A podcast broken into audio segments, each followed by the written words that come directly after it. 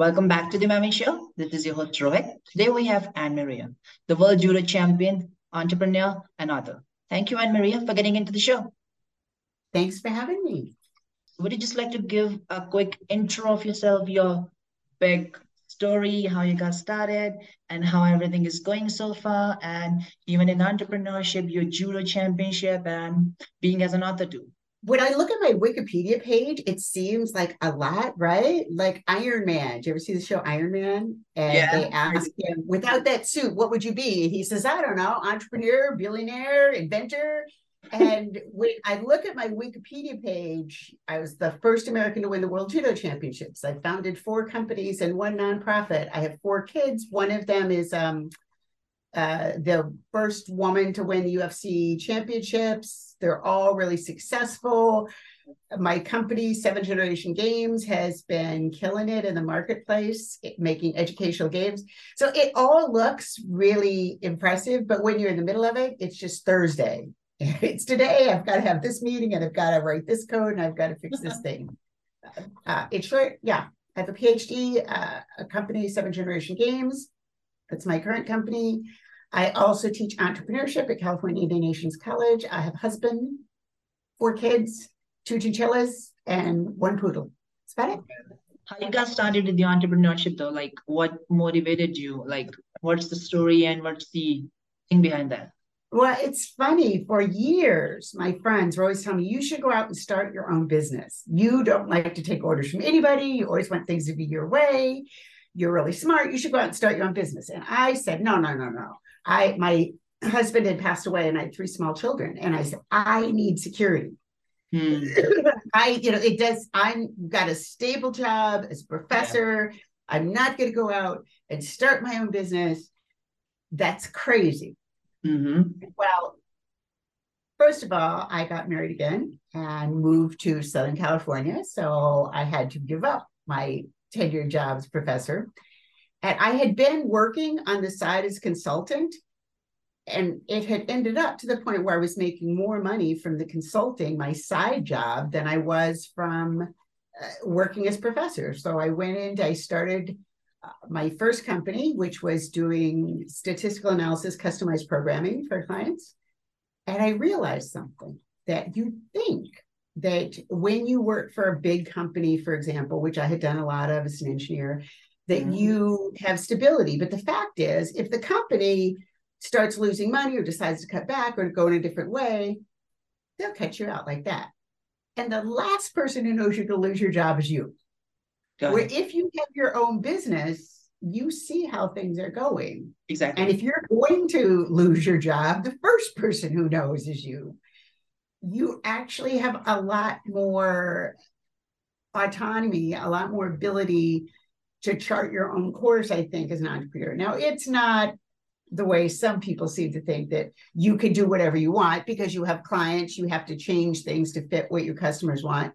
But my first time going full time as an entrepreneur was about 20 plus years ago uh-huh. when I started work R&R consulting. We had called it that Rousey and Rousey. Rousey was my late husband's name. And originally it was just going to be stuff, extra money to pay for trips. And like I said, turns out you can make money writing software and there's a lot of people that want you to do it. So that's what I did for a long time. Then I had a friend, I went, I had a client that was paying really well. I was writing software for them and one day, this friend of mine called me up and he said, I know you. You don't want to spend your life driving up and down 405 and working inside of a box. Let's start a company on mm-hmm. the reservation. I don't know if you're familiar with the US or American Indian reservations, but reservations are a place where basically we forced the indigenous people of the United States to go. And they have their own laws there that are separate from the state laws and so on. So my friend is Native American. He's Dakota. He lived on his reservation. He said, let's start a company. Mm-hmm. And I said, well, what would we do? he said, I don't know. That's up to you, but there's no employment here. I don't want my children to have to move away from this reservation to use their education, get a job. So we started a company that Spirit Lake Consulting, that at one point was the largest private employer in the reservation, where we made slices of the internet. This is back when not everybody had internet access, right? About half the country had internet access. So we would go to some place and say, You're the American Diabetes Association. You want people to know about diabetes. Give us permission. We'll put all of your stuff on a CD. We'll go into these places where a lot of people have never even touched a computer but now they have a computer lab in their library. We'll show them how to use a computer. We'll give them your CD. And we charged, so we got the information for free from the organizations that wanted it disseminated. We charged the places where we went in and give the training for the training, and we charged them a little bit for the CD. And we did that, made within two years, we made a million dollars. But of course, the internet got into more and more places. So that market got smaller and smaller. So we went from doing that to doing online training. And then I got this idea. I don't know if this is a longer story than you want to hear, but my same partner, we were in Washington, D.C., we analyzed the National Indian Education Study, which is data on all Native Americans, Alaska Native kids in school, and found that the more kids learned about their culture, the worse they did in math, mm-hmm. which surprised me and not my partner he said, Look, I'm the president of the school board on my reservation. And look at you, you're good at math. Think about this. If you're six hours in the school day, you take an hour out of that school day to learn Dakota language, that's an hour less to learn other things like math. We're driving back to the airport in a cab, and he says, I'm not going to accept this. I'm not going to accept that my children and grandchildren will learn math or learn their culture. You need to come up with something. And we still joke about how did this become my responsibility? Right? Yeah. But I had had this idea way back when I was in graduate school about using games to teach. But I was in graduate school in the 1980s. Mm-hmm. So, yes, a long time ago. You can imagine what computers were like in the 1980s, right? Graphic capabilities were very low so I had this idea. I did some text-based games with you it, you answered questions, computer spit it, spit out something, but there wasn't much you could do. And I mm-hmm. went off and did other things. I customized software databases. Yeah. And now, fast forward, it's the 2000s. Graphic capabilities, computers processing speed is way higher, right? So we loop back to this. We make the first game, Spirit Lake, the game runs on Mac and Windows shows that kids who play this game improve their math scores three times as much as the kids who just had the regular math curriculum. And we took off from there. And now we've got, I've lost count, probably 14 games, maybe more, and across the different operating systems, probably 60 different versions of games. And the pandemic was kind of good to us when it's sad, but true, when all of a sudden schools had to start teaching kids from home, they looked around and said, what is there that kids can use to learn at home that has some data behind it to show it actually works? And we were there. You've been a leader from long, I guess. So what would you like to say, like how leadership works and as a backbone behind each and every startup? I think that's true. I just read something. I, I think I don't remember who said it. It was one of those people like Paul Graham from Microsoft or somebody like that. But anyway, what they said is the most important thing in an enterprise is having an excellent team. If you give a great idea to yeah. a mediocre team, you'll get mediocre results. Yeah. If you give a mediocre idea to a great team, they'll either make it into something great, they'll change it, you'll get great results. Exactly. I think as the person founding the company, what many people don't realize is how long it takes I think, funny enough, being a world judo champion and being an entrepreneur had a lot in common. You don't go into the gym three days a week for a year and become the world champion. You don't even go out a hundred percent and and do everything you can for a yeah. year and be a world champion. It's a long way to the top. Yeah. And it's the same way getting a PhD. You need to study and go to school yeah. for generally at least five years. And I think for most enterprises to be successful, and I'm talking about something like a tech startup, or anything that's relatively new. Maybe if you're going to open up a McDonald's franchise, you can open up in three months from now, be functioning. Yeah. But for something new, it's going to take usually a year or two or three before you can even draw a salary. Exactly. It's you need to be the person that gets paid last. Mm, obvious. Obvious. Well, I, I think it's obvious, but it's not obvious I, uh, to other people, some other people. I think it's also a big mistake early on to outsource too many things. I see these people that they're going to outsource their marketing and they're going to outsource their yeah. development. Well, first of all, if you don't do it yourself, it's going to cost you money, which I don't know where you're getting. It also means that you don't know it that intimately. Now, I'm not the best developer in our country, company, but I'm decent. I mean, I'm good enough that I know if somebody is telling me that it takes three months to do something or costs $30,000, if it's reasonable or a complete fraud. I have enough idea of SEO and marketing to know what the results ought to be, what the key performance indicators ought to be, if somebody, again, if I'm getting my money's worth or not. Mm-hmm. I think that's important to know enough about each part of your company, like a midget, uh, enough about each part of your company to know if people are doing their job and also if you're asking things that are unreasonable. You have raised money. What would you like to say? Like, it's raising money easy? And what- oh my God. oh and, my god no. and, and, and, and, and, and even and even like what to know before pitching for the first round and so on like. Well first of all every time you read on twitter these blog posts i mean they're not saying it so much now but early oh there's no better time to raise money and there's all kinds of people looking to invest. It's never been easy to raise money. The only people i know who had an easy time are people from very wealthy families. I, I know this guy, and I actually like him because when I I was talking, his fa- his father's very very wealthy, mm-hmm. and when he was raising money for his first startup, I said, "Where did you get your investors?" And he said, "To be truthful, I just went to my dad's rich friends, and they each gave me a check." now, if you are from a very wealthy family and your dad has rich friends that for them giving you a hundred thousand dollars is nothing, then it's easy. But yeah. the vast majority of us, that is not the case. No matter how hard you think it's going to be, it's going to be harder. We have raised money in four different ways. We did small business innovation research research grants. We raised about two and a half million from that. We did Kickstarter. We raised a hundred thousand from that but it's far more valuable than the hundred thousand because it gives you a chance, an excuse to go back to people all the time. Mm-hmm. And instead of saying buy our thing, buy our thing, buy our thing, yeah. Which after people tune out your marketing, you could talk about this Kickstarter thing you're doing, and here's a video of what we're making, and it's good for the visibility as well as the money. Then we raised about between four and five hundred thousand in seed rounds. We did two seed rounds. And then we currently are doing a crowd equity round, WeFunder.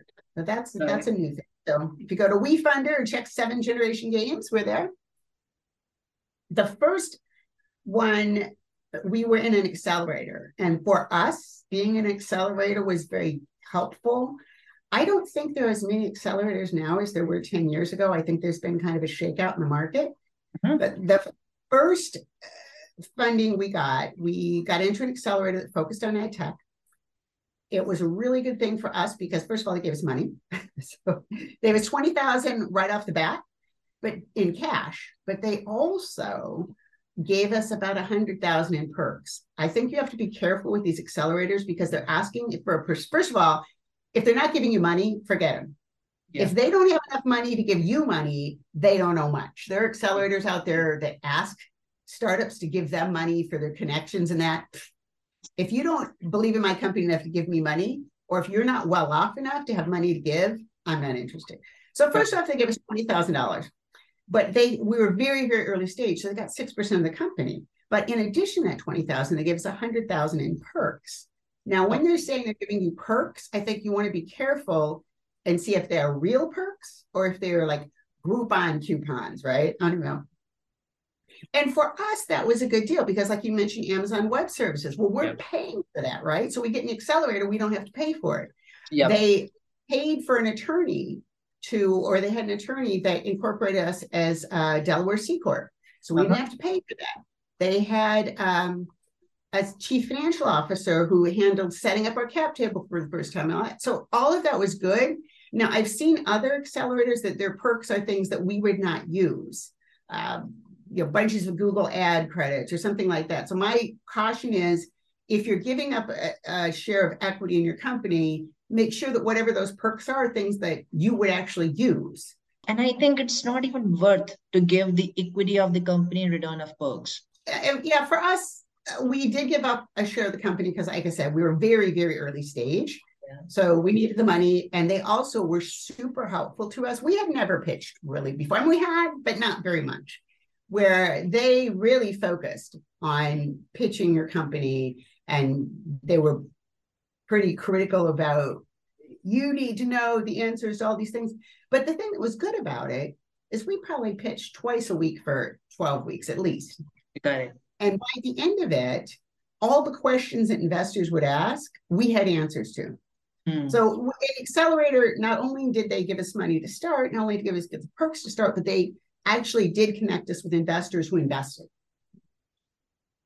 We also got money in that round from people we knew, but I'm pretty certain we got more money from them because it went from, oh, I'm putting money into your company because I like you and your friend, to I'm putting more money into your company because I really think you're going to make it because you seem to know what you're doing. So the accelerator for us, we did two of them.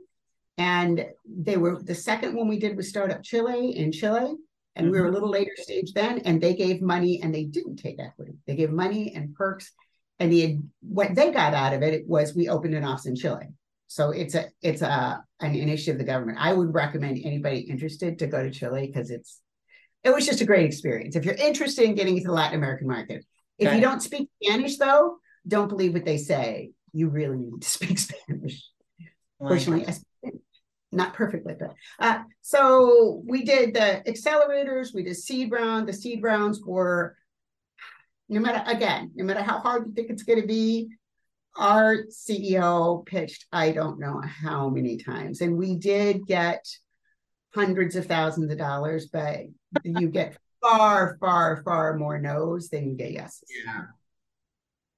Then we did the we the crowd equity round. Crowd equity and crowdfunding, if you don't, I'm, I'm sure you know, but probably some people listening who don't know. Crowdfunding, you're backing a product. When we're coming up with a new game, we'll do a Kickstarter campaign maybe and say, we're thinking of making this game.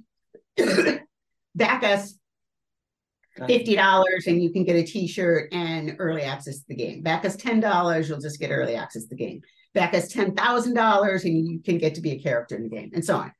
In Kickstarter, you're backing a product. In in crowd in that's crowdfunding. In crowd equity, you're backing a company. Hmm. You invest ten thousand dollars and you get a share of the company. Yeah. Generally, when we do a, a, seed round, the minimum invest is 10,000. With a crowd equity round, the minimum invest is 100. dollars mm-hmm. That that's what we're involved in right now. So far, I think we've raised 83,000 in it. The round is still open. Both crowd equity and crowdfunding have in common, you need to spend a lot of time on it. First of all, you need to have a network. You need, I think between Maria and I and our company uh, accounts, I'm sure we've got over 100,000 followers, right? Those are people that you're going to go to 1st mm-hmm. And lots of them are not going to invest at all. right? Most people are far more interested in their own lives than they are you. It's just it's just a fact. You need to send out to those people over and over. You need to have a video done. It, it the more you work you put into it, the more successful it's going to be none of these things are easy.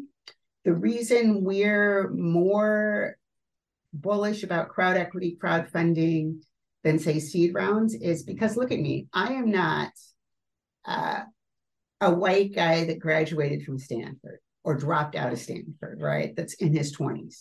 That's sort of the spot that investors are looking at. I am a grandma that runs a tech company. I got it. People people like me don't fit the pattern, and we're more likely to get funded through crowd equity or crowdfunding than the typical seed round. Now, I can't whine. We're one of the few Latino-owned companies that's raised over a million dollars. Now, where we've raised a cup over two million is small business innovation research grants. Again, they're not easy to do. We've gotten more than we've been turned down from those. But to do those, A, you have to be a company in the US. You don't have to be a US citizen, but you have to be a company in the US. And B, you have to have a research component. You can't go and say, I'm doing market research. So in our case, we're making educational games, and the research part of it is to see if kids actually improve their math scores more playing these games than the regular math curriculum.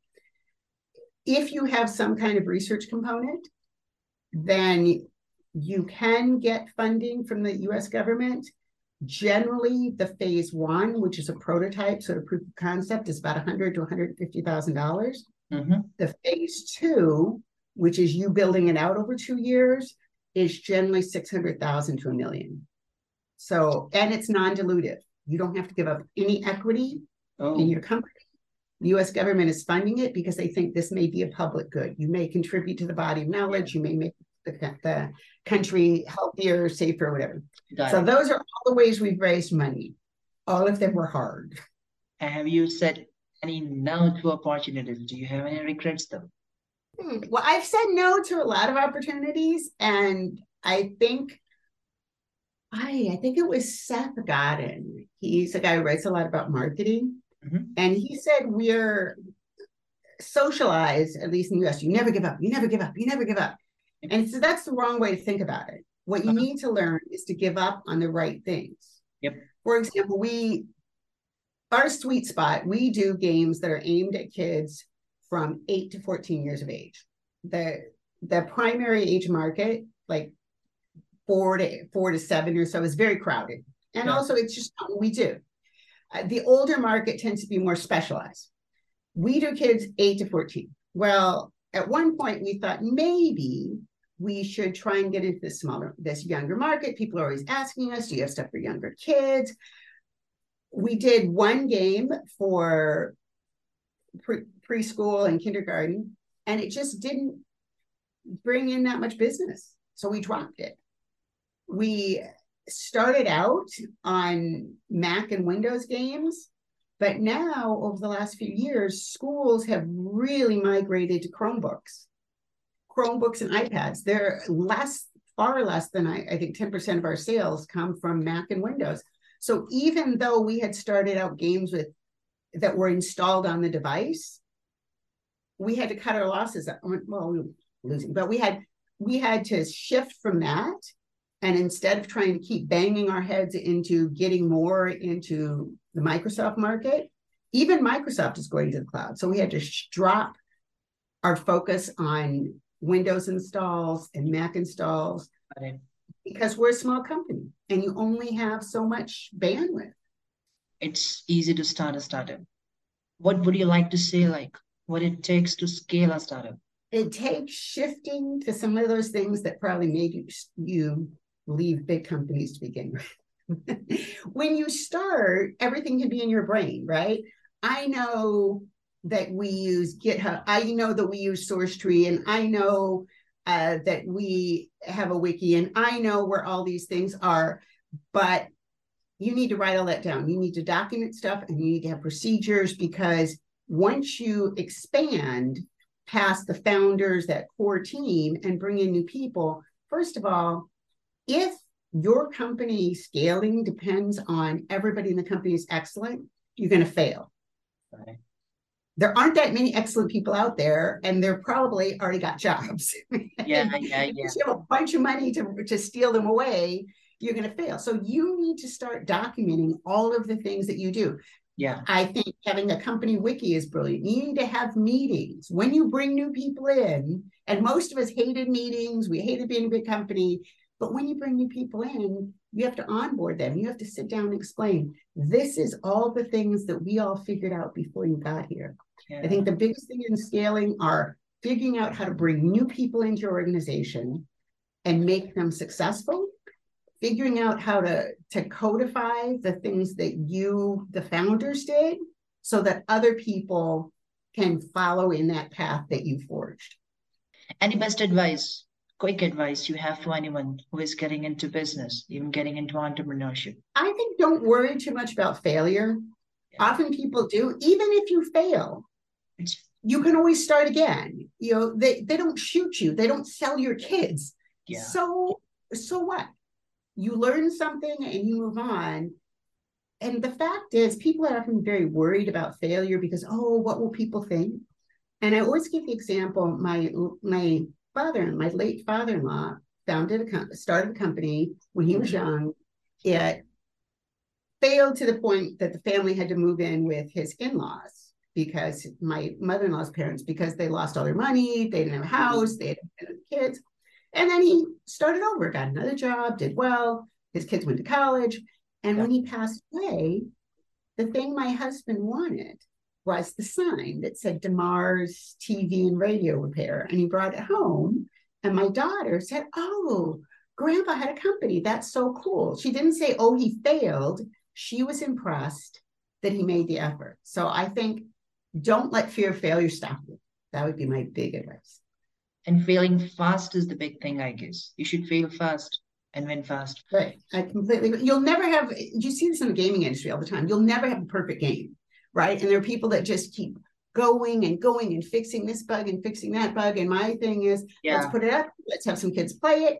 If they don't like part of it, let's change that. Yes, exactly. We iterate to perfection. We don't start with perfection. Thanks, AnnMaria. Thank you so much for getting into the show, I guess. Yeah, and we have loved the, probably people will love the episode, this one, and listen this much ahead to get inspired of getting started with the startup and so on. So thanks for being in the show. All right. Tell everybody check out Seven Generation Games. It's the number seven generation generationgames.com. All right.